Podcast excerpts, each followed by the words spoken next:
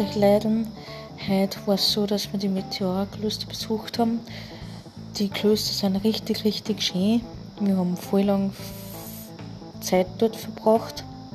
Und dann sind wir sehr lang über den Pilion gefahren und über die ganze Strecke. Das war sehr, sehr anstrengend. Und jetzt dort gehen wir noch essen und dann schauen wir, wie es ausgeht der Abend.